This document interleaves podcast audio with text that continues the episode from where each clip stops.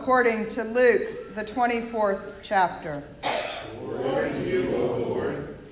On the first day of the week at early dawn, the women came to the tomb taking the spices that they had prepared. They found the stone rolled away from the tomb, but when they went in, they did not find the body. While they were perplexed about this, suddenly two men in dazzling clothes stood beside them.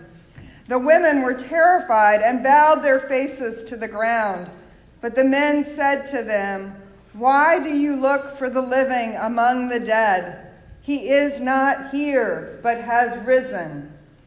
Remember how he told you while he still was in Galilee that the Son of Man must be handed over to sinners and be crucified and on the third day rise again?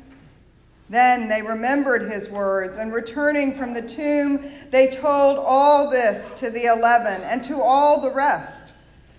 Now it was Mary Magdalene, Joanna, Mary the mother of James, and the other women with them who told this to the apostles.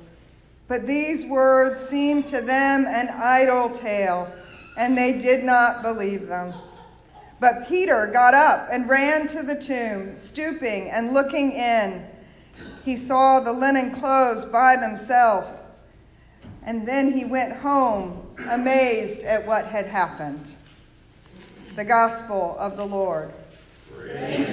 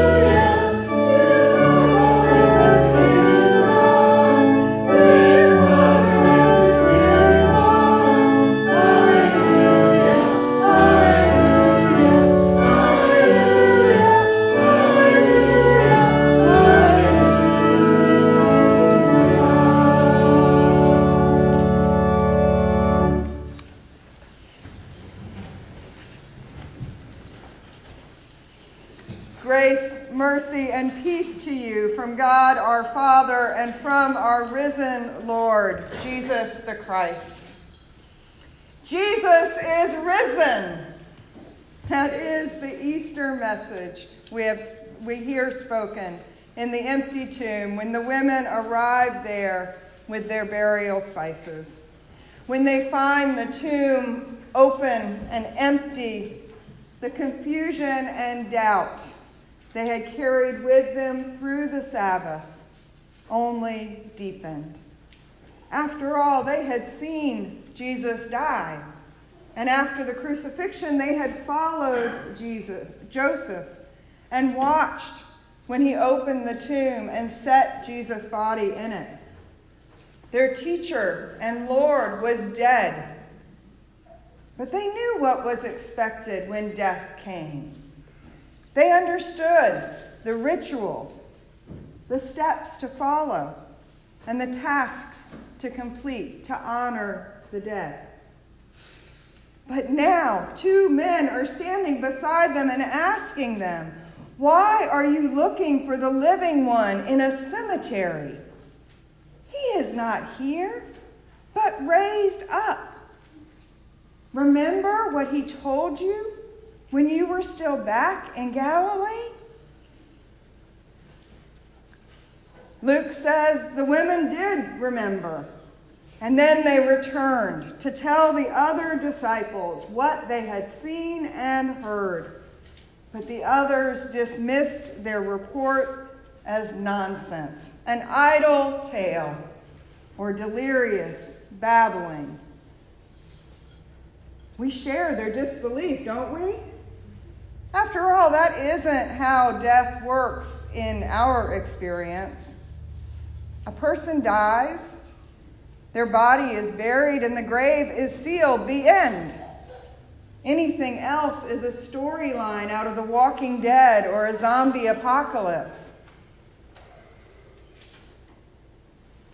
But resurrection is not a miracle to be proven with historical evidence or scientific proof.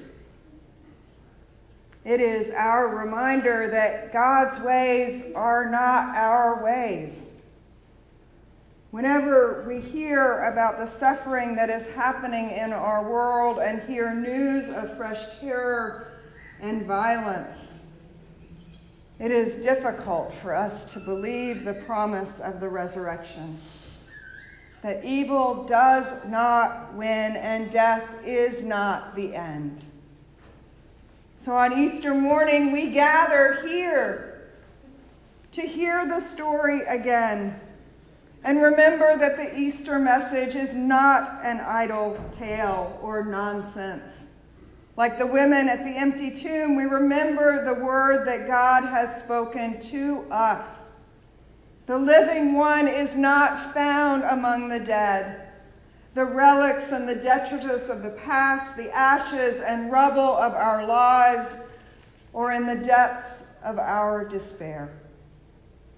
Jesus is risen and leads us out of those places. With the Easter proclamation that Jesus is risen, we are invited into new life with the one who is our living Savior, our Redeemer, and hope, and we are offered a new beginning. We are invited into the resurrection life, finding our way through the world's no's to God's yes, where we experience healing and forgiveness, wholeness and restoration. Healing is found in accepting the gracious service of those around us and being comforted that we are not alone. Forgiveness is found in the reconciliation of broken relationships that dispels hate and ends the divisions that separate us. Wholeness is found in the recognition that God sees each and every one of us exactly as we are Nothing is hidden. And God calls us beloved children, even in our disbelief and our doubt. And restoration is found in knowing that our sin, known and unknown, is forgiven, and nothing separates us from the love of God.